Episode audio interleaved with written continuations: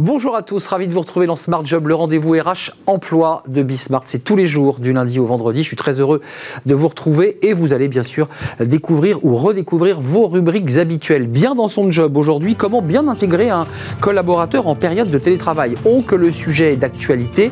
On fera le point avec Flaubert Vuillier de la manufacture RH. Il sera avec nous dans quelques instants. Smart Coaching, notre rubrique, comme euh, son nom l'indique, un coach viendra eh bien, nous présenter euh, eh sa méthodologie euh, on parlera avec Nina Bataille dans quelques instants, qui est coach évidemment, euh, sur l'incertitude, la notion d'incertitude. Évidemment, c'est un peu nos angoisses. On fera le point avec elle euh, sur ce sujet. La pause café avec Fanny Gressmer, on part à l'international. Le management en Chine, aux États-Unis, on fera le point avec elle parce qu'il se passe beaucoup de choses dans ces pays. Et puis dans le cercle RH, notre débat en forme de grand entretien avec Alain Griset, le ministre en charge des, PME.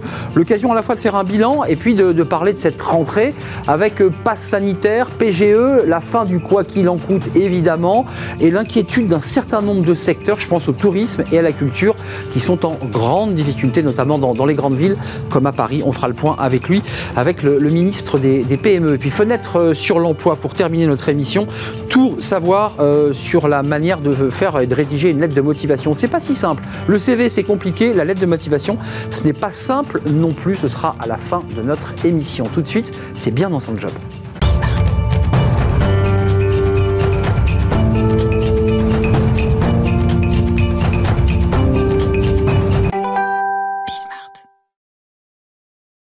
Bien dans son job, bien dans son travail, j'ai envie de dire bien dans son télétravail. Aujourd'hui, on va en parler avec Flaubert Vuillier. Bonjour Flaubert. Bonjour Arnaud. Euh, fondateur de la manufacture RH. Alors, vous êtes un, cabinet spécialisé justement sur les postes RH.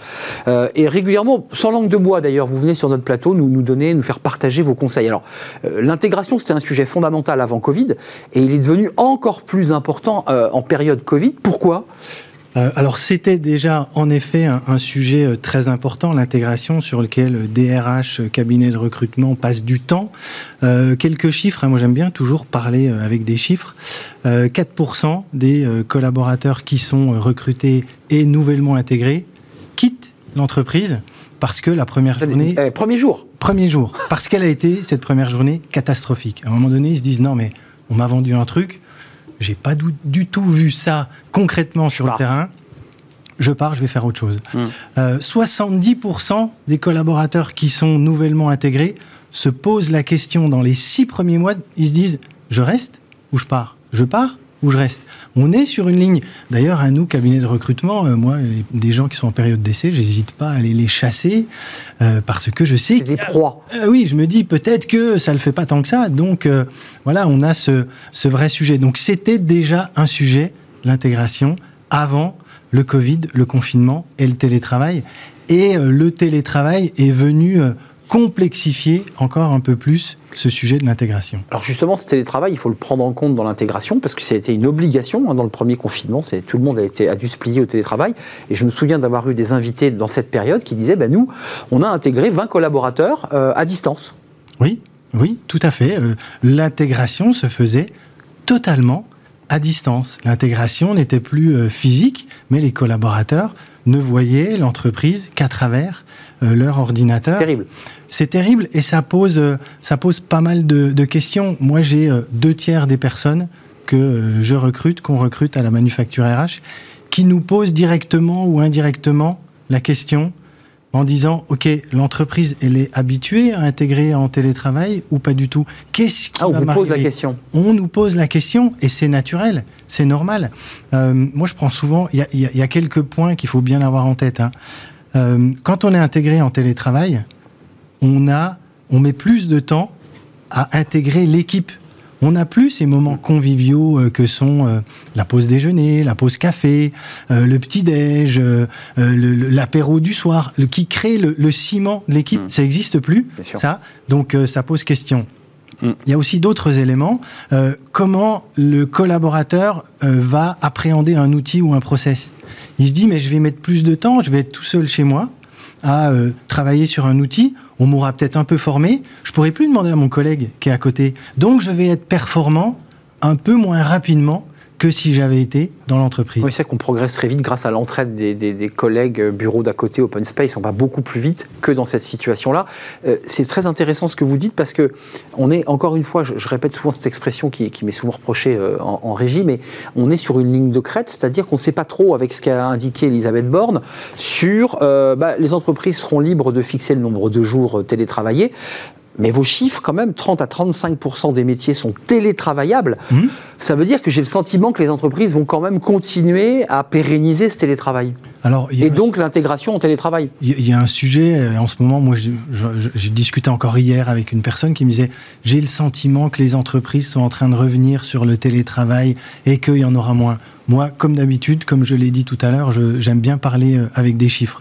30-35% des métiers sont télétravaillables ah et cet essor va continuer. À mon avis, euh, voilà, c'est une courbe qui va continuer d'augmenter, peut-être un peu moins rapidement que ce qu'on a connu dans les 18 derniers mois, mais on va continuer. On est à plus de 50% dans les fonctions cadres hein, euh, de, métiers qui sont euh, télétravaillables. Difficile de revenir en arrière. Difficile de revenir en arrière. Je ne sais pas si vous avez entendu parler de cette étude, je crois que c'est Opinionway pour, pour Slack. 38% des répondants ont dit, si mon, ma boîte me dit tu retournes 5 jours au bureau, je suis prêt à démissionner. Et on était à 57% sur les moins de 35 ans. Donc il y a un vrai sujet. Dernier chiffre sur le télétravail. 20 000, ah on est à un peu plus même, je, pense qu'on est plus proche des 25 000 accords ça a progressé depuis. qui ont été signés sur le télétravail. Je ne vois pas de retour en arrière sur le sujet, juridiquement, managérialement. Et dans ces accords, on est à de un peu plus de deux jours, deux à trois jours en moyenne de, de télétravail par semaine. C'est l'hybridation de deux, trois jours. L'histoire est en marche. Euh, l'histoire est en marche et justement vous, Manufacture RH, votre entreprise, euh, vous êtes obligé de vous adapter. C'est quoi les, bonnes pratiques? Parce que j'imagine que vous apportez du conseil à ces entreprises qui disent ben, je suis un peu au pied du mur là. Alors c'est notre rôle euh, d'accompagner nos clients euh, sur le sujet du télétravail et de cette intégration en télétravail. Quelques, quelques bonnes pratiques. par exemple, moi je conseille toujours de mettre en place 30 minutes par jour pendant trois semaines dans l'agenda du manager avec son collaborateur. Ces 30 minutes qui vont remplacer... On les sanctuarise à la même heure 11 heures chaque, euh, chaque jour. Peut être, Pas toujours simple, mais il faut le faire. Voilà, mais en tous les cas, on sait. Et le collaborateur, il sait qu'il a ce moment avec son patron pour, à un moment donné, pouvoir échanger. Hmm. La démarche du collaborateur en télétravail qui se dit j'ai une question à poser à mon boss, il y a un, un truc que je comprends pas. Quand on est au bureau, on passe une tête. Ouais, facile. J'adore cette image de passer une tête, c'est simple, on le croise dans le couloir. Excuse-moi, on peut se voir tout à l'heure. Là, c'est pas possible. Hmm. Et donc, le collaborateur doit ou faire un mail ou appeler, il est en période d'essai, il se met en position très très basse là en se disant ah ben, je vais lui poser une question, je suis en période eh, d'essai, je ne sais pas. Patron, je sais pas. Non, on a au moins ce moment à 11h tous les jours où on a ces 30 minutes, soit on refait le monde, soit on parle de sujets euh, de fond, soit c'est le moment pour le collaborateur de poser ses petites questions. Euh, autre bonne... Ça permet, ça permet de le garder aussi. Ça évite que le collaborateur se sente en fragilité au point de se dire, bon, je, m'en vais, quoi, je suis pas à la hauteur. Alors vous soulevez euh, aussi un, un vrai sujet, Arnaud, un départ un recrutement raté, ah période d'essai. Cher. Il y a une étude qui a été faite euh, pour un, collaborateur qui gagne 3 000 euros brut. C'est à peu près, ça coûte 45 000 euros. Hmm. Ok, donc euh, on peut faire pendant trois semaines ce petit exercice. Hmm. Euh, je pense que c'est bien pour tout le monde. on, s'y retrouve financièrement. On s'y retrouve financièrement. Aussi un chef d'entreprise. Après, il y a d'autres bonnes pratiques comme euh, vraiment mettre en place le, mentor, le parrain, le buddy, celui qui va pas être le hiérarchique et qui va pouvoir accompagner le collaborateur dans son intégration. C'est encore plus important, à mon avis, quand on est en télétravail, donner les, les codes de l'entreprise, le dress les petites choses avant qu'il ne commence et même et même après. voilà, en autre en autre bonne pratique, euh, utiliser les euh, trois dernières personnes qui ont été intégrées en télétravail, les réunir autour d'une table et leur dire OK, retour d'expérience, qu'est-ce que vous avez apprécié hmm. et qu'est-ce qui vous a manqué? Et là, on est dans un système d'amélioration. Là, les RH prennent des notes. Là. Et eh oui, bah oui là, ils se disent ça, on l'a manqué. Et il faut les faire parler et qui donnent des idées de euh, ce qu'ils attendent pour euh, une meilleure intégration en télétravail. Dernière question avant de nous quitter, Flaubert. Pour se résumer, quand même, on a le sentiment que c'est une lame de fond ce télétravail et qu'il va falloir que tout le monde, vous d'ailleurs, euh, accompagnez les entreprises à s'acclimater finalement à cette nouvelle forme de travail. Est-ce que c'est ça l'idée? Est-ce que de toute façon, euh, quoi qu'il arrive, on va continuer même lorsqu'on sera sorti de cette crise Covid? Et je l'espère. Euh, l'histoire est en marche. Euh, c'est une lame de fond. Je suis tout à fait d'accord avec ça. Et je pense que les services RH, comme euh, les cabinets de recrutement comme nous, euh, qui ne font pas le travail de se poser la question, c'est peut-être une faute professionnelle. Moi, j'y crois. Je, suis certain que voilà, on a passé vraiment un cap sur le télétravail, et donc il faut vraiment prendre en compte ce télétravail à tous les niveaux, mmh. y compris dans l'intégration, c'est à mon avis euh, fondamental. Même comme lorsque la ministre Borne dit aux entreprises, elle avait plusieurs options sur la table, elle a tranché lundi, aux entreprises de choisir le nombre de jours télétravaillables Est-ce que c'est bien de, finalement de donner les clés aux entreprises Après tout, oui, elles le réclamaient. Ben moi, je trouve ça très bien. À un moment donné, euh, Autonomie, euh. c'est à l'entreprise de définir. On ne peut pas tout attendre d'un gouvernement.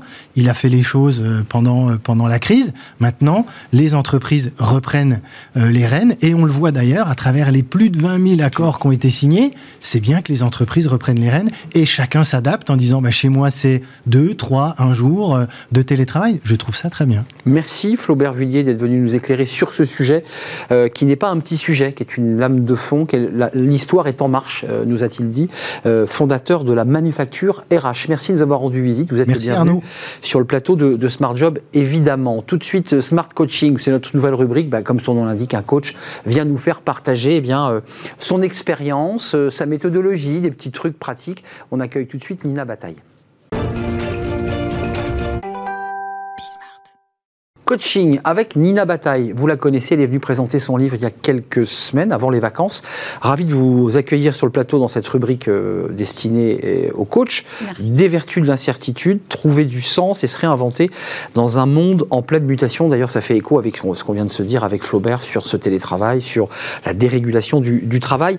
Euh, vous êtes venu nous parler finalement de quoi? De, la notion d'incertitude, de l'idée qu'on peut la dompter? Euh, oui, certainement, on peut la dompter, on peut, on peut s'y habituer, on peut trouver des clés. Ça, c'est ce, que, ce dont j'étais venue vous parler en juin. Aujourd'hui. Et là, aujourd'hui, vous avez six défis et un bonus. Oui. On commence par le premier défi. Allez. C'est parti. C'est parti. Pour plus de sérénité à la rentrée avec l'automne, les feuilles mortes, la, pluie, la C'est quoi votre c'est quoi votre truc pour avoir une la, pêche pour cette rentrée? Alors la pêche, c'est d'essayer d'être de, un peu moins sujet à la charge mentale. C'est ce que je vous propose. Alors, on est beaucoup à en parler, mais je vous propose des petites clés concrètes pour mieux traverser cette rentrée. Euh, c'est quoi vos, petites clés? La charge mentale, on en parle beaucoup pour les femmes, mais les hommes aussi. Ah bah oui. Non, mais on, l'a souvent évoqué pour les femmes qui euh, faisaient le travail à la maison et, et au bureau. Les hommes l'ont. Euh, c'est quoi ces petites clés que vous nous proposez? Alors pour éviter d'être saturé mentalement, je vous propose tout d'abord. Alors je ne vais pas vous le faire forcément dans l'ordre. Hein. on fait dans le désordre. Allez-y. Euh, de petits jeux, en fait, c'est ludique. Ouais, c'est ça. C'est d'essayer de, de, cloisonner au maximum parce que les magiciens l'ont très bien compris. On n'est pas capable de faire deux choses à la fois. Enfin, on est capable et on fait tous deux choses à la fois en permanence. Mais en fait, quand vous faites plusieurs choses en surface, vous faites rien en profondeur. Donc là, si j'étais sur mon téléphone portable en même temps que je vous réponds, forcément, je suis pas complètement dans les deux choses. Donc, bah, il y a des, moments dans la journée où je vais le faire, mais dans les moments importants, c'est pas bien de le faire. Et puis, vous vous saturez mentalement parce que vous obligez votre esprit à vous focaliser, à vous défocaliser mmh. en permanence. Et c'est gourmand, voilà, en énergie. Donc l'idée, c'est d'essayer de cloisonner ces journées au maximum. Alors, c'est pas possible tous les jours, ça, on est bien d'accord. Mais d'essayer d'avoir, je sais pas, une journée, deux journées comme ça dans, la, dans le mois où on a cloisonné, en anticipant, en se disant, ben, par exemple, je vais me mettre dans un endroit fermé déjà, ou avec m'isoler avec un, casque. Enfin, voilà, on essaye de soit de fermer une porte, soit de s'isoler comme on se coupe un petit peu finalement de tout ce qui peut être des, des, des pollutions, quoi. Voilà déjà. Euh, chose. Non, mais il y avait une question que, parce que dans votre défi 1, il fallait que je vous pose une question que je trouvais hallucinante quand j'ai préparé l'émission. Oui. Euh, à votre avis, combien pèse un verre d'eau? Ah oui, je n'ai pas pris le verre d'eau, mais on peut, on peut faire comme ça. Mais j'ai trouvé ça incroyable cette question. Alors, c'est toujours la même chose. Si je laisse mon bras comme ça pendant une minute, il va rien se passer. Si je reste comme ça une heure, c'est picotement. Ouais, même avant d'ailleurs sans doute. Toute une journée, euh, je vais être paralysée sans doute. Euh, bah, c'est la même chose avec tous les petits trucs qui vous polluent la tête. Moi, franchement, j'applique ça. Euh, il faut essayer de, cocher les cases de ce qu'on s'est mis sur sa to-do list au maximum parce que plus vous gardez ça en tête, plus ça pèse. Et c'est la même chose avec les discussions pas très agréables. Plus vous avez aux discussions pas très agréables rapidement, moins il y a d'autres choses qui n'ont rien à voir avec le, conflit initial ou le, petit grain de sable. Bien sûr. qui pollue le cerveau d'ailleurs. Voilà, c'est vraiment tout bête, mais je vous assure que c'est hyper efficace, ça marche très bien. Ça, c'était votre défi 1. Ouais, ça, c'était le défi 1. En défi 2, le défi 2, c'est ce que j'avais commencé. Le cerveau multitâche. Ouais. Euh, c'est-à-dire qu'on ne peut pas être en multitâche. Euh, et pourtant, on passe quand même de longues journées. Donc vous dites qu'il faut sanctuariser une à deux journées pour libérer cet espace et laisser notre cerveau un peu comme un sportif finalement au repos. C'est ça. On est d'accord. Alors au repos, c'est-à-dire qu'on va on, va, on s'organise, on regroupe les tâches entre elles. Parce que aller sur ses mails toutes les deux minutes, ça c'est hyper gourmand hmm. en énergie. Parce que vous êtes. à chaque fois, il va, il va vous falloir quelques secondes à quelques minutes pour vous reconcentrer. Et on se déconcentre sur ce qu'on faisait. Voilà, bah c'est ça. Donc, euh, vous perdez énormément de temps. Donc, arriver à regrouper, lire ses mails trois fois ou quatre fois par jour, euh, passer ses coups de fil en fin de matinée, puis peut-être euh, aller marcher pour passer les coups de fil du soir en fin de journée, hmm. là, vous allez être moins. Et puis, faire des pauses. Faire des pauses, parce que si vous ne faites pas de pause dans une journée, vous êtes épuisé. Donc, l'idée, c'est de comparer. Vous faites une journée où vous regroupez et vous faites des pauses et vous vous dites à la fin de la journée comment je me sens. Comment je me sens. Hmm, bien sûr. Et puis, vous faites une journée où vous répondez à toutes les sollicitations, vous regroupez rien du tout, vous répondez à tout. Là, comment je me sens Comment je me sens La réponse, vous l'avez. Moi, je l'ai. On est en miettes après la journée, on a répondu à tout, et dans l'autre, on est peut-être plus posé, on dort mieux, j'imagine Sans doute. Euh, dormir mieux, après, ça dépend de ce que vous faites avant d'aller vous coucher. Si hmm. vous êtes euh, sur des écrans ou très actifs, bah, l'endormissement est moins bon.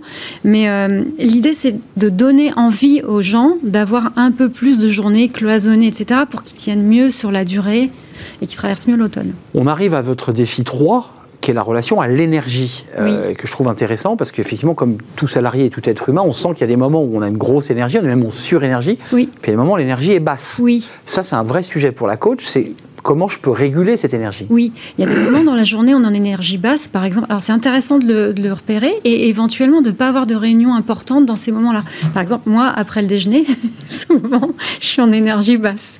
Euh, donc j'évite, j'essaye d'éviter d'avoir trop de réunions à ces moments-là. Si j'ai pas le choix, je le fais. Évidemment, le principe de réalité. on a la digestion, on a le petit coup de fatigue. Ouais, et voilà. Et on, est, on a tous une chronobiologie comme ça. Donc quand on arrive à la suivre, pas 100% du temps, mais un petit peu plus, mmh. eh ben, on tient mieux sur la durée. Après, il y a des moments où on ne sait pas pourquoi, on est en sur-régime. Si, quand vous vous mettez en sur-régime, quand vous êtes un peu surexcité, euh, pour faire simple, bah, après, vous allez être en sous-régime. Automatiquement, c'est comme dans le sport. Hein. Ah bah oui. On crame de l'énergie, puis derrière, on a une chute. Hein. Et après, voilà, après, on rame. Hmm. Donc, l'idée, c'est d'essayer de repérer peut-être trois fois par jour, on n'est pas des robots non plus, ces moments-là, et puis de se dire, tiens, là, peut-être que je suis en sur-régime, bah, je vais me faire un petit exercice de respiration pour redescendre. Une petite marche, vous évoquiez tout à l'heure une petite marche. Une marche, de la cohérence cardiaque, tout le monde connaît maintenant. Mm. Franchement, c'est hyper efficace. Et puis, si je suis en sous-régime, alors, on évite le café. Hmm. Il y a des moments où on va en prendre, on est d'accord. Enfin, quand, hmm. Mais c'est pas une solution, en tout cas là. Plus, plus, vous allez puiser dans vos ressources alors que vous êtes fatigué, plus vous allez vous, vous épuiser. Et il y a un moment donné, ça s'appelle, bah, j'arrive au burn-out. Hmm. Donc l'idée, c'est si je suis très très fatigué et que je peux me permettre quand même euh, dans, cette journée-là de ne pas tout donner, je vais faire tout ce que j'ai à faire, mais je vais pas en faire plus je vais pas en faire trop. Donc en fait, je vais mieux tenir sur la durée. Les conseils que vous nous donnez, Nina, c'est aussi d'apprendre à se connaître. Oui, de s'écouter. C'est intéressant, c'est savoir qui on est vraiment, de s'écouter et de, et de pouvoir ensuite jauger, quoi, contrôler un peu sa journée. Oui, s'écouter plus faire, euh, évidemment, on ne peut pas tout le temps s'écouter, mais euh, euh, plus se respecter vous permet de mieux tenir. voilà. Défi 4, c'est de lâcher prise, et puis il est très lié, si je m'autorise, puisqu'il nous reste peu de temps, au, défi 5, puisque j'ai très envie d'avoir ce bonus, évidemment, moi je, suis très compétiteur. Fichez-vous la paix. Ah, oui, alors on est tous enfermés dans des scénarios qui nous viennent de l'enfance, mmh. d'accord? C'est pas de notre faute, c'est l'éducation, voilà, au sens large. Pas forcément les parents, bon, voilà. et donc il y en a cinq, c'est Eric Berne, le père de l'analyse transactionnelle, pour le citer. Donc, euh, il y en a qui veulent toujours faire plaisir. Alors, ils sont très agréables, ils sont très sympas, ces gens-là. Il y en a qui veulent toujours être parfaits. Un peu envahissant, peut-être, non? Pas toujours. Non, non, ils, sont, ils, peuvent être, oui, peut-être. Et en même temps, ils sont très agréables. Il y en a qui veulent toujours être parfaits. Donc, cela, voilà, on, fait ce qu'on veut avec eux au bureau. Il y en a qui pensent que pour, euh, s'ils travaillent pas dur, ils peuvent rien obtenir dans la vie. Euh, il y en a qui pensent qu'il faut toujours se dépêcher, il faut tout faire vite. Et puis, il y en a qui faut, pensent qu'il faut être fort, faut pas montrer ses sentiments, faut pas demander d'aide. Alors, on appelle ça des croyances parce que tout ça, ça peut fonctionner. Euh, voilà, penser que faire plaisir avec les autres, c'est, ça, ça, permet de lier des, de faire des liens, c'est vrai, mais c'est pas vrai tout le temps. C'est pour ça qu'on appelle ça des croyances. Donc l'idée, c'est d'avoir des antidotes quand on a l'impression de ressembler, et on est tous dans un ou plusieurs de ces scénarios-là, d'avoir des antidotes pour atténuer ces espèces de comportements qui nous mènent droit à la, surchauffe. Eh bien, j'ai une mauvaise nouvelle, Nina. je n'aurai pas droit au bonus. le temps a été évidemment écoulé. Le temps s'est écoulé. Vous reviendrez nous faire le bonus la prochaine fois parce que les coachs vont se succéder et vous reviendrez régulièrement. Merci de nous avoir donné envie de prendre le temps et de, pouvoir nous regarder un petit peu lorsqu'on est dans des journées dingues. Euh, merci euh, Nina d'être venue sur notre plateau pour Smart euh, Coaching. Merci. tout de suite, on retrouve Fanny Griesmer pour sa célèbre pause café. La pause café, une pause café internationale aujourd'hui, Fanny. Je sais que vous aimez voyager. Oui, j'aime les sujets internationaux, j'aime me cultiver. Euh, on parle de la Chine, des États-Unis, parce que euh, ça serait quoi la, fin du management toxique? Presque, hein, vous allez voir, les lignes bougent et cela concerne bien sûr le travail. Un vent de révolte semble souffler sur l'autoritarisme, le management qui étouffe, qui épuise. Et on part tout de suite en Chine en Chine. Alors justement, le gouvernement chinois veut s'attaquer au management. Alors c'est époustouflant, 996. Oui, ou 996. 996. Le management. C'est un code de service 996, quasiment. Hein. C'est une méthode très largement euh, en vogue, très, très utilisée en Chine, en particulier dans le secteur de la tech. Elle tire son nom des horaires de travail de 9h à 21h, 9, 9 6 jours par semaine et on a le 6. En suivant ces horaires, bah, on atteint assez facilement les 72 heures par semaine, bien, bien loin des 35 heures à la française. Alors, c'est vrai que cela concerne dans les faits une foule de structures, au point de faire presque partie des mentalités.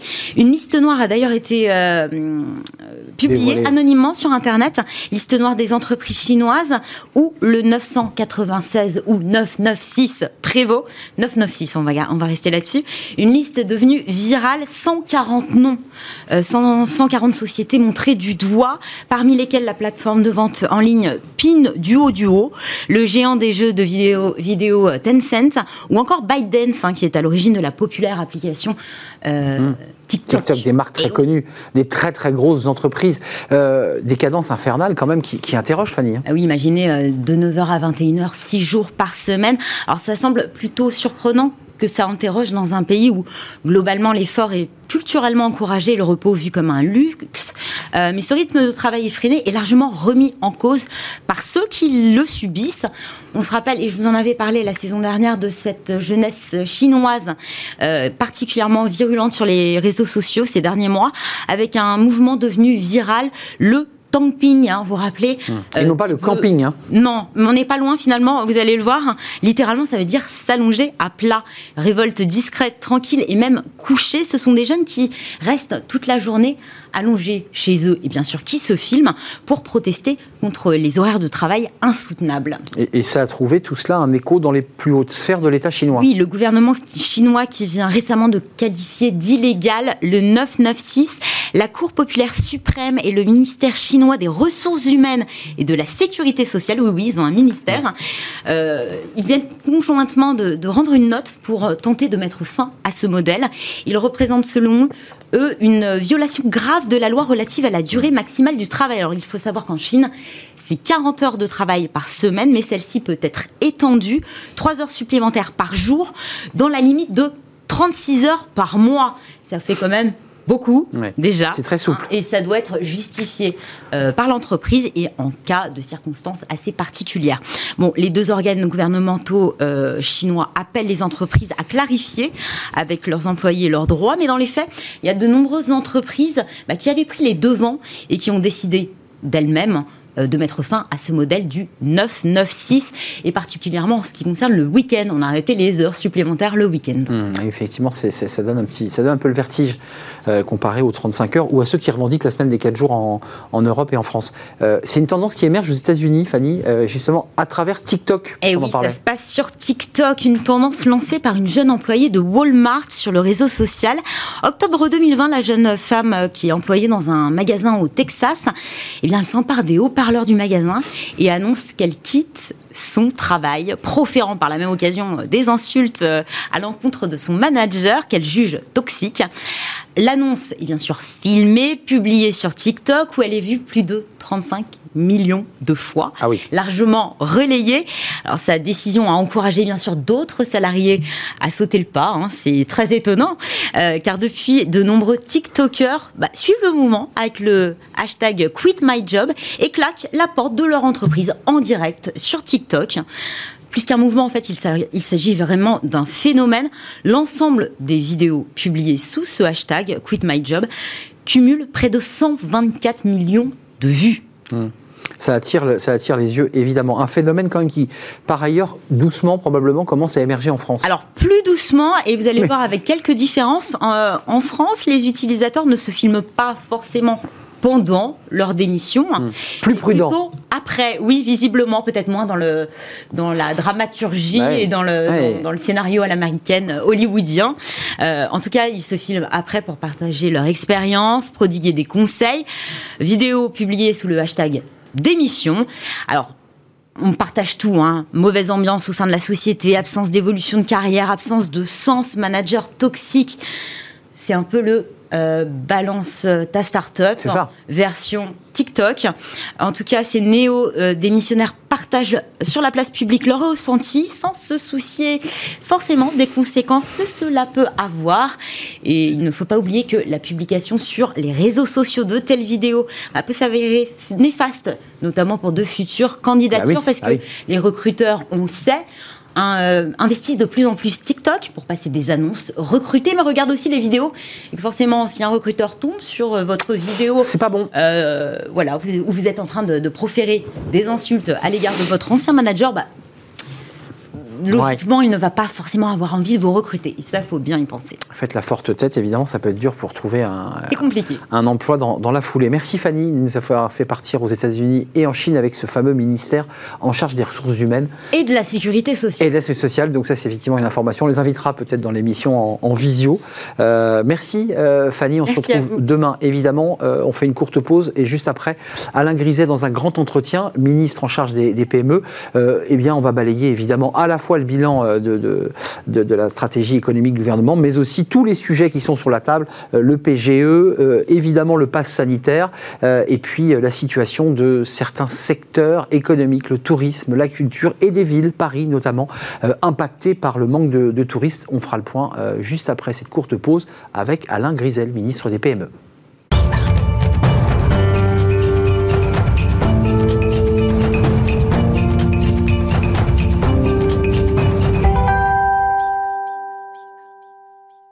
Le cercle RH euh, sous forme de grand entretien aujourd'hui avec Alain Griset, le ministre en charge des, PME. Merci Alain Griset d'avoir répondu à notre invitation. Alors, euh, c'est une rentrée flamboyante puisque c'est vrai que les chiffres sont, excellents. Le chômage est passé en dessous de 8%, 6% de croissance, euh, de très bons résultats. et puis d'autres sujets qui, bah, qui vous attendent parce qu'il y a des secteurs en souffrance, le tourisme, la culture. il y a un débat ouvert sur le pass sanitaire, sur l'obligation de présenter ce passe depuis euh, lundi. On fera le point avec vous. D'abord, quelques mots quand même sur la stratégie économique choisie par euh, le gouvernement. J'ai écho euh, les applaudissements de, Bruno Le Maire lorsqu'il s'est présenté à la REF à l'hippodrome de Longchamp, des chefs d'entreprise qui l'ont applaudi. C'est une image assez forte. Est-ce que vous dites on a choisi la bonne stratégie, c'est-à-dire une aide massive, une nationalisation des salaires pour sauver le pays? Je pense qu'il faut toujours rester prudent et modeste. Mais néanmoins, euh, sans aucun doute, la stratégie qui a été euh, mise en œuvre par le président de la République, que nous, avons mis euh, avec Bruno Le Maire en, en musique, était la bonne. C'était quoi le choix? C'est de dire, naturellement, le sanitaire est essentiel, mais il faut, en parallèle, trouver des solutions pour soutenir les entreprises et aboutir au fait qu'on maintienne les entreprises en vie pendant la période difficile. Mmh. Et elles ont tenu le coup Pour qu'au moment de la reprise, nous puissions être en situation de boire une reprise très forte. On a fait un travail, euh, je veux dire, de quasi de dentelle, secteur par secteur, pour regarder de quelle manière il fallait trouver les bons outils. Bon, il rappelle, il y avait fonds de solidarité, mmh. euh, activité partielle, prêt garanti par l'État, cotisation sociale. on a pris 40 décrets pour le Fonds de solidarité, c'est-à-dire qu'on l'a beaucoup adapté. Et c'est vrai, à l'heure où on se parle, globalement, l'objectif qui était le nôtre, de maintenir les entreprises, est atteint, puisqu'il y a même 30% d'entreprises en moins. Moins de défaillances Moins de défaillances. Quand on les compare à l'année précédente. une année à peu près classique. Absolument. Euh, le fonds de solidarité, vous nous le confirmez, donc est prolongé jusqu'au 30 septembre, on est bien d'accord un mois gagné, parce qu'il y a eu des négociations, il y a eu des, débats. Euh, concrètement, le secteur du tourisme et de la culture, rentrons dans les secteurs où vous dites qu'il faudra continuer à les soutenir. Je pense au secteur du, cinéma, je pense au tourisme à Paris dans certaines grandes villes on maintient les aides Comment ça se passe là, très concrètement? Ben, Après le fonds de solidarité, donc après le 30 septembre, on rentre dans le dispositif frais fixe. C'est-à-dire que là, on est sur, sur mesure par entreprise. Comme pour les entreprises de plus de, je crois, 10 millions de, de chiffre d'affaires. Plus d'un million de chiffre d'affaires. Là, ça s'adapte. Il y avait déjà frais fixes. C'est ça. Pour ceux qui ont plus d'un million, et il y avait cinq secteurs qui étaient déjà en dessous d'un million. Et là, vous le proposez. on le généralise et on dit voilà, on regarde les frais, on regarde le chiffre d'affaires et pour ceux qui ont moins de 50 salariés, on prend 90% de la différence. Plus de 50 salariés, 70%.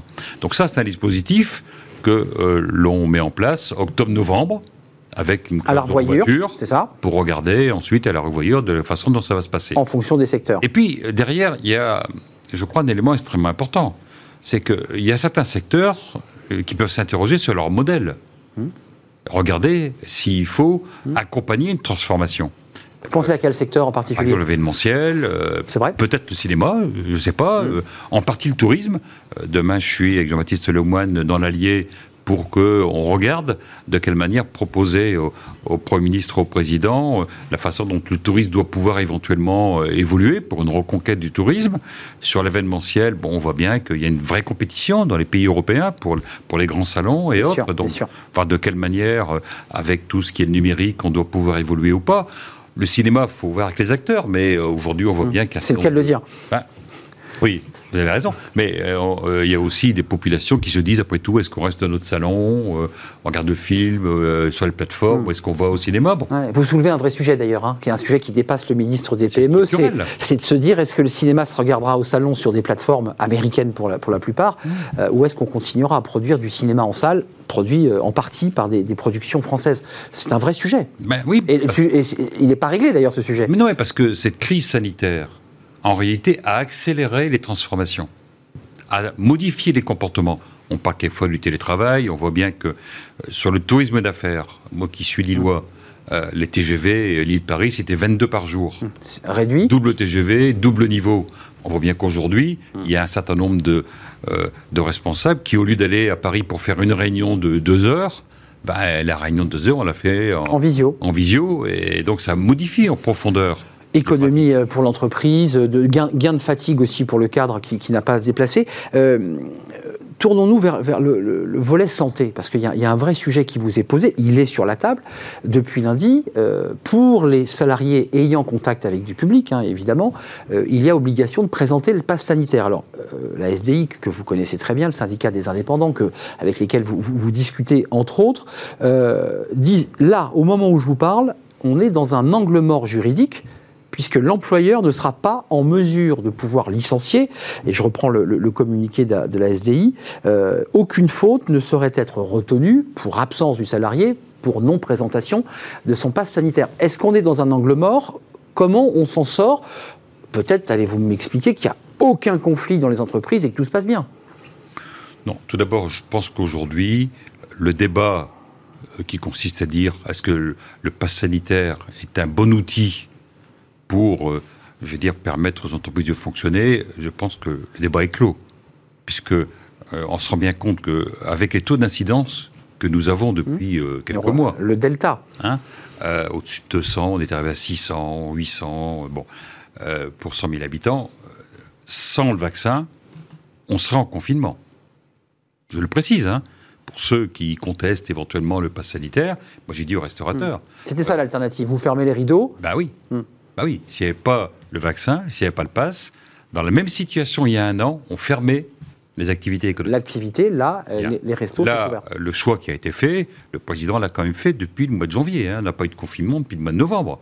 Quand on compare avec beaucoup de pays, il y a beaucoup de pays qui ont reconfiné, qui ont refermé, pays européens, l'Allemagne, la Belgique, les Britanniques, les Luxembourg et autres. Bon, nous, on n'a pas confiné. On a eu des périodes où il y a eu le couvre-feu, mais il n'y a pas eu de confinement. Et, et là, on a une activité économique qui est à hauteur de 99%, grâce au pass sanitaire. Il reste un peu de chômage partiel encore, mais c'est à la marge. C'est beaucoup diminué. Donc, il y a première chose, je pense que on peut toujours euh, émettre des avis euh, pour ou contre, mais en tout cas, concrètement parlant, le pass sanitaire démontre son efficacité. Et l'angle mort juridique, parce que c'est soulevé par des professionnels. Ensuite, euh, le pass sanitaire s'applique aux salariés là où le pass sanitaire est exigé pour les clients. Hum. Hein hum. La, procédure est aujourd'hui, je veux dire, assez connue le salarié qui ne pourrait pas justifier d'un pass sanitaire. Je rappelle, le pass sanitaire, c'est ou le vaccin ou les tests. Mhm. Bien. Le salarié qui ne peut pas justifier, il y a la procédure classique d'entretien euh, avec l'employeur qui euh, va essayer de le convaincre, en tout cas. Il a déjà commencé, euh, j'imagine. Il a déjà travaillé avec. J'imagine. Si jamais il y a persistance du salarié qui ne peut pas justifier d'un pass sanitaire, à ce moment-là. Qu'est-ce qui se passe il y, a, une mise à pied. Mhm. Une mise à pied. Il peut avoir jusqu'à deux mois alors, dans le premier temps, on peut prendre des congés, on peut aller en formation. ensuite, on suspend le salaire dans la mise à pied. Suspension de salaire pendant deux mois. D'accord. Et vraiment, au bout de ce processus, ça veut dire au bout de trois mois, euh, trois mois et demi, quatre mois, il peut avoir une procédure de licenciement. Juridiquement, c'est possible bah, Écoutez, naturellement. Parce que ce qu'indique là le. le, le SDI, le SDI dit, euh, je les ai vus. Hein, oui, vous avez rencontré. Et il est possible que les prud'hommes euh, contestent la légitimité du licenciement. Bon. Hmm. Comme tout, dire, tout licenciement. Bon. Mais dans l'absolu, un salarié qui ne respecte pas les règles pour venir au travail pourrait à terme être licencié. Alors je, je voudrais vous faire entendre, parce que vous, évidemment, il faut préciser que vous êtes un ministre qui avait beaucoup, beaucoup, beaucoup travaillé, euh, à la fois sur le terrain et pour recevoir tous les secteurs, tous les professionnels. C'est un travail titanesque que vous avez mené parce que c'est l'expression du, travail en dentelle. Euh, écoutez Romain Vidal, vous le connaissez parce qu'il il est, au GNI, donc le Groupement National des Indépendants Restaurateurs Hôteliers, et il est revenu sur un point sur notre plateau, et j'aimerais vous le faire commenter, les fameux 5% annoncés par Bruno Le Maire en disant, mais à peine la relance est-elle arrivée, qu'on a eu une plus 5% euh, dans la restauration. Lui, il conteste ce chiffre, il dit qu'il y a un recul dans certaines régions de 20%, et j'aimerais avoir votre, votre sentiment et votre analyse. Écoutez-le. Les 5% annoncés par Bruno Le Maire, c'est la consommation de cartes bleues, l'utilisation des cartes bleues dans les restaurations entre 2019 et 2021. Donc c'est forcément une augmentation parce qu'avec la crise du Covid, vous utilisez la carte bleue sans contact. Vous utilisez votre titre restaurant qui est beaucoup plus utilisé, beaucoup plus fléché vers la restauration. 38 euros, hein Grâce au déplafonnement, 38 euros euh, grâce à l'utilisation dimanche et jour férié. Donc nous utilisons tous notre carte bleue beaucoup plus souvent. Donc c'est normal qu'on soit à plus 5% d'utilisation de la carte bleue. Et ben, les plus 5%, je dirais même que c'est une mauvaise nouvelle, puisque justement avec la crise du Covid et l'utilisation du titre restaurant dématérialisé, l'utilisation du carte bleue sans contact, on devrait être à beaucoup plus en deux ans. Euh, ça montre bien qu'il y a eu un euh, passage de la crise. Nous, les statistiques qu'on a obtenues auprès de nos adhérents et auprès des non-adhérents, c'est grosso modo en France, il y a une baisse de 20% du chiffre d'affaires de la restauration c'est un point intéressant. Je précise que Romain Vidal est par ailleurs à la tête d'une brasserie à Paris, parce que c'est un, point très important, et qui est une brasserie qui accueille majoritairement des, touristes et évidemment quelques habitués. Euh, c'est intéressant ce qu'il dit. Euh, nous, dans notre profession, on est à moins 20%, et, je reviens sur ma première question. Ça dépend des régions, parce que dans le littoral, en montagne et dans les zones un peu touristiques françaises, ça a cartonné, mais il parle de moins 20. Est-ce que, est -ce que vous, vous validez ce chiffre? Est-ce que, est -ce que la situation n'est pas aussi rose qu'on le dit? Tout d'abord, euh, M. Vidal ne contredit pas ce que dit Bruno Le Maire. Bruno Le Maire a dit les choses très clairement. Il a dit Je me base sur les éléments chiffrés que j'ai de dépenses carte bleue. Bien. Et donc, on a toutes les semaines les volumes de carte bleue par secteur d'activité, par territoire. Hum. Bien. Et que globalement, au niveau national, il y a plutôt une augmentation. Bon, ça, c'est un chiffre. Globalement. Globalement, il y a un chiffre. Mais néanmoins, nous l'avons dit lors de la réunion que nous avons eue lundi avec les représentants professionnels, nous savons bien on vit aussi, nous. Hein, euh, on voit bien ce qui se passe. Nous savons bien qu'il y a des différences très importantes. C'est d'ailleurs pour ça qu'on fait maintenant les frais fixes. Parce qu'on n'est plus dans un fonds de solidarité qui s'applique massivement à tout le monde, un peu les yeux fermés. On est sur des aides qui vont être données à ceux qui pourront justifier de la perte de chiffre d'affaires. Vous vous engagez à accélérer les procédures parce qu'il y a une inquiétude des chefs d'entreprise qui disent cette méthodologie, on la valide, mais c'est souvent très long, il faut justifier, il faut passer par son comptable, il faudra aller vite. Ça, c'est un sujet quand même. Mais naturellement, euh, il y a une différence, c'est vrai, évidente entre fonds de solidarité. Je rappelle qu'au fonds de solidarité, par exemple, oui, c'est pas la même méthodologie. Celui du mois de novembre, ouvert le 4 décembre, nous avions payé 650 000 entreprises le 27 décembre. C'était de l'automaticité. On n'est on pas en situation de pouvoir faire pareil avec frais fixes. Parce que là, il faut des justificatifs, il faut des documents. Ce que nous avons dit avec Bruno Le Maire, c'est que nous avions demandé à la direction des finances publiques, à DGFIP, de trouver pour les plus petites entreprises un processus qui soit simplifié. Souple, oui, facile. Voilà, simplifié. Bien sûr. Euh, un peu moins de documents, il faudra toujours une certification du commissaire aux comptes, mais plutôt que de compter en mois, pour payer, on comptera en semaine. Hmm. Bon, alors que pour le fonds de solidarité, on comptait en jours. En jours. Donc c'est vrai, et ça sera plutôt en semaine, hmm.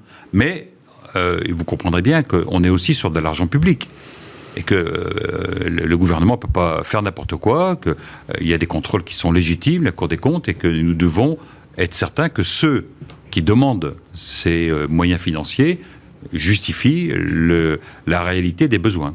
Euh, situation contrastée, juste un focus sur Paris, parce que je sais que vous, vous, regardez attentivement Paris. Je pense à des hôteliers indépendants, je pense à des restaurateurs qui, pour beaucoup, vivent du tourisme et qui aujourd'hui ne voient pas de tourisme. Est-ce qu'il faut des aides spécifiques pour Paris ou des villes où euh, les commerçants vivent principalement du, tourisme? Bon, D'abord, nous savons bien. Comment faire? Nous savons bien qu'à Paris, il y a cette spécificité touristique. Euh, d'un tourisme en plus euh, très important pour les, hôtels, pour, les restaurants, les Chinois, les Américains, euh, les Anglais, euh, aujourd'hui qui n'est pas là. Bon. Et par contre, on sait très bien aussi que sur le littoral, en montagne, hmm. ça, a, même progressé. Oui, il y a des augmentations de 30-40% quelquefois. Hmm. Bien. Donc, le dispositif frais fixe, il est tout à fait adapté à ça. Puisque le frais fixe fait du sur-mesure, entreprise par entreprise et à l'intérieur d'un même secteur. Aujourd'hui, c'est ça un peu. À partir d'octobre, on est bien d'accord. Hein. il, y a encore un mois de fonds de solidarité. Voilà, il y a une des difficultés que nous avons aujourd'hui. Enfin, si le terme difficulté n'est peut-être pas le bon terme, mais en tout cas, euh, c'est qu'il faut faire euh, des dispositifs à l'intérieur de secteurs, dans des territoires euh, qui ne sont pas gérés de façon identique. Et donc, on voit bien que la restauration, de façon globale, ne peut pas être gérée. C'est vrai Pareil sur le littoral, pareil en hmm. montagne, pareil qu'à Paris. Et dans Paris même, j'irai plus loin, dans Paris même. Il y a aussi des contrastes. Il y a des contrastes extrêmement importants. Hmm. Euh, je ne vais pas raconter ma vie, mais la semaine dernière, je peux encore me permettre de promener à pied euh, un peu librement. Quelle joie Ce qui est bien. Ouais, c'est bien. Je suis allé faire un tour à Saint-Germain un soir. Les, terrasses étaient pleines. Oui, mais il y avait quelques restaurants dans lesquels il n'y a pas beaucoup de monde. Hmm. Pourtant, sur un, un sont pas dans les guides touristiques. Très ils sont dans les guides touristiques. Très restreint, périmètre. Mais il y avait deux, trois restaurants dans lesquels il n'y avait pas grand monde. Et puis, il y avait quelques restaurants où il y avait 50 mètres de queue dans la rue. Mmh. de file d'attente. Les effets de mode, évidemment. Des... Donc, voilà. Euh, mais ça, ça, ça permettez-moi de le dire, ça a toujours existé. Hmm. Je ne suis pas tout à fait non, mais je, je, d'années dans l'économie, mais moi j'ai bien connu, dans une même rue, oui, ça c'est vrai. À Lille, deux coiffeurs, vrai. Euh, un, qui plein, très bien vide. et un vide. Euh, non, mais j'insistais sur le fait que pour certaines grandes villes, les hôteliers soutenus par des groupes qui sont dans des groupes hôteliers peuvent traverser une crise. Les indépendants, les hôteliers indépendants, c'est, on le sait, ils ont une baisse de 70% de leurs activités et c'est très difficile. Sans aucun doute. Euh, focus quand même, on, évoque une dette globale de 400 milliards d'euros. Les aides ont été de 240 milliards d'euros. C'est le chiffre qui, a été arrêté. Quel montant cumulé des mesures de soutien des six entreprises, tout confondu hein, avec ce que vous évoquiez. Euh, et puis, il y, a un débat euh, qui va arriver très très vite, parce qu'on est entré en campagne présidentielle. C'est le débat des PGE.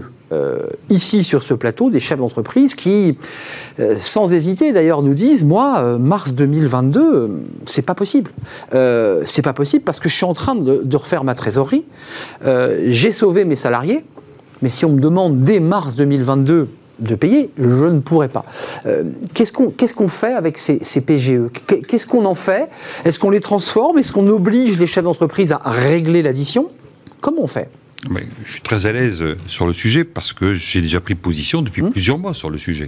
Bon, d'abord, euh, expliciter les 240 milliards, c'est 80 milliards d'aides directes, hum. pas de remboursement, subventions, fonds de solidarité, cotisation sociale, activité partielle, 35 milliards, 35 milliards et 10, et 160, milliards de prêts. C'est ça. Dont 140 milliards de euh, euh, PGE. Première chose. Garantie par l'État, il faut le dire. 90%. voilà, garantie par l'État à 90%. 90%, hein, euh, l'État garantit auprès des banques, c'est prêts garantis par l'État. D'abord, on s'est adapté pour les PGE. C'est vrai. Puisque dans un premier temps, c'était une année de différé. On est maintenant à deux années de différé. Mhm. Ce qui fait que les premiers prêts devraient pouvoir être remboursés à partir d'avril 2022. Ceux qui ont commencé à faire des prêts en avril 2020. Ceux qui ont commencé en juin, ça serait. Sont repoussés. Mais enfin, ceux qui sont déjà au pied du mur dès avril ou mars. Ça peut être une difficulté, d'autant plus que le fait d'avoir deux ans de différé, c'est un prêt qui rentre dans les, dans les cases des, des règlements européens, mm. euh, qui était limité à six ans. Donc ça veut dire que six ans, deux ans de différé, il reste quatre ans pour rembourser, souvent 25% de chiffre d'affaires.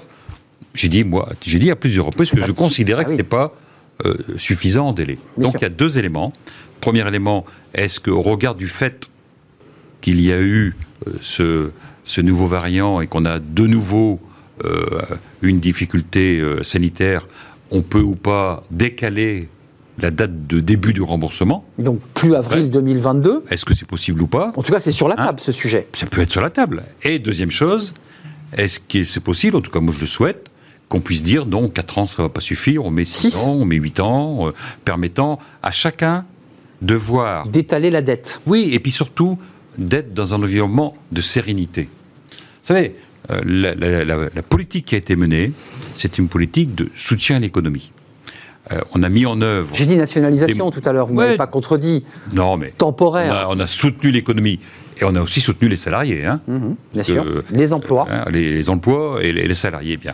C'est pas pour abonner tout le monde euh, comme ça euh, d'un seul coup alors qu'on aura payé pendant un mhm, an et demi et, leur dire et prendre à la gorge un chef d'entreprise. On va tirer l'échelle et maintenant c'est terminé. Donc on a montré, je pense, c'est pas pas du blabla. On a montré concrètement la capacité qu'on avait dans ce gouvernement de s'adapter au fur et à mesure des situations.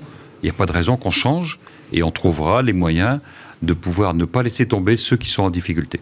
Euh, dernier point, je ne voudrais pas qu'on l'oublie, un sommet social à, Matignon. Euh, le Premier ministre consulte les, syndicats. Alors, les syndicats sont, assez vent debout contre le pass sanitaire, euh, expliquant que, en tout cas, je pense à Force ouvrière, à la CGT, bien sûr, d'autres syndicats restent plus modérés, mais quand même.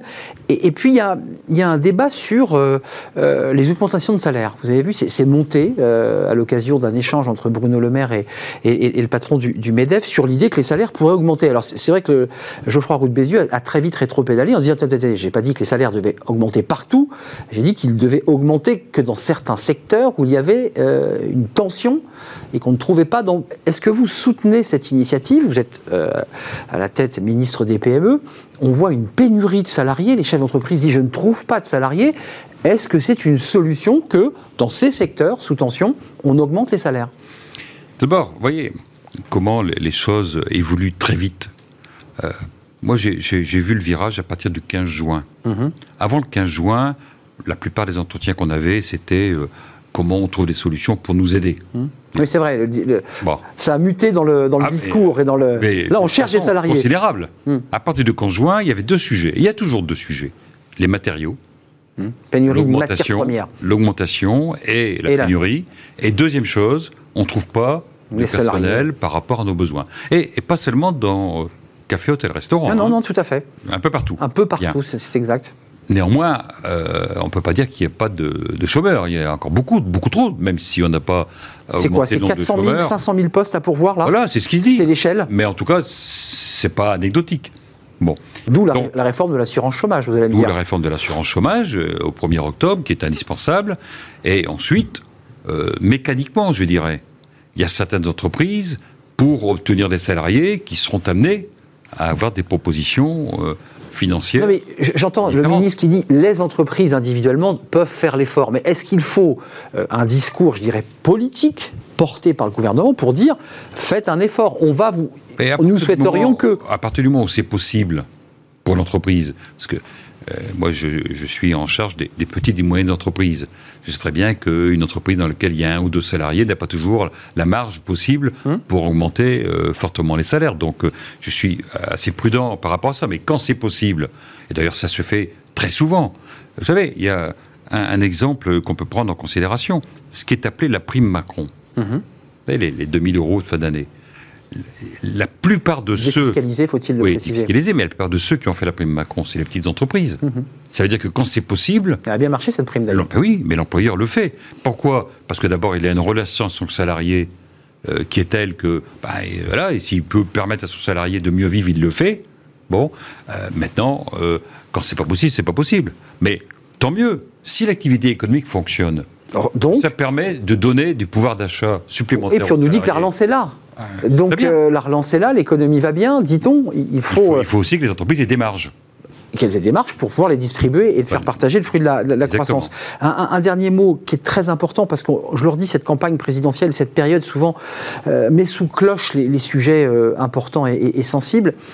Certains considèrent qu'avec près de 400 milliards de dettes à rembourser, les taux sont très bas, on le sait, d'une manière ou d'une autre, un jour, les impôts vont remonter. Euh, est-ce que sur ce plateau, vous nous dites qu'il n'y aura pas d'augmentation d'impôts euh, comme a pu le dire Elisabeth Borne et, d'autres ministres? Est-ce que vous nous le dites, vous nous le confirmez?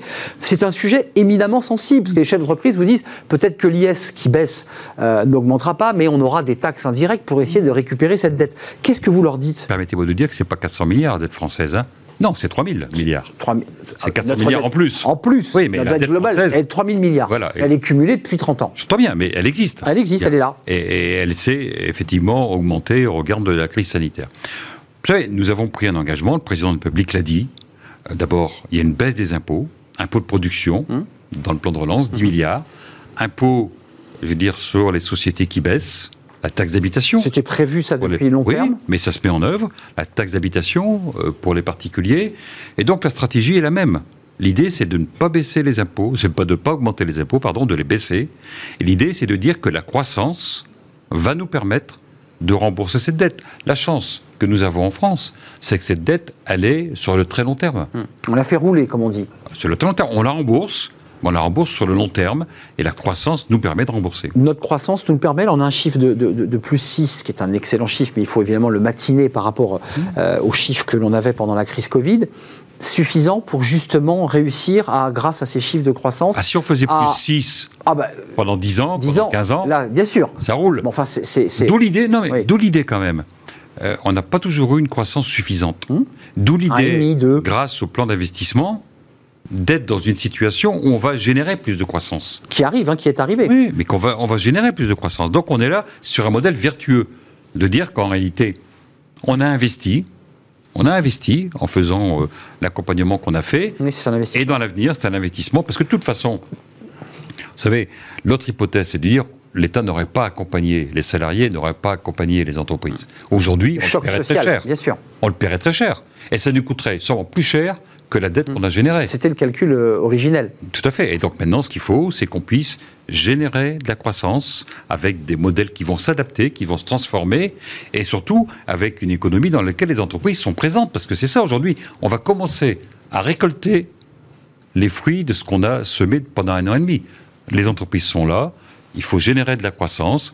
Il faut transformer certains modèles parce que effectivement, il y a des évolutions et grâce à ces transformations, grâce à l'investissement, on va générer une croissance qui va nous permettre de rembourser cette dette. Merci Alain Griset d'être venu sur le plateau de, Smart Job, euh, d'être venu nous faire un, point de rentrée.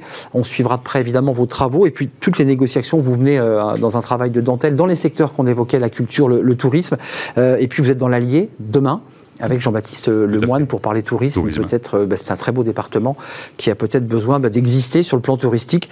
Euh, merci d'être venu sur notre euh, plateau. Tout de suite, pour terminer notre émission Fenêtre sur l'emploi, on s'intéresse aux lettres de motivation. C'est tout de suite.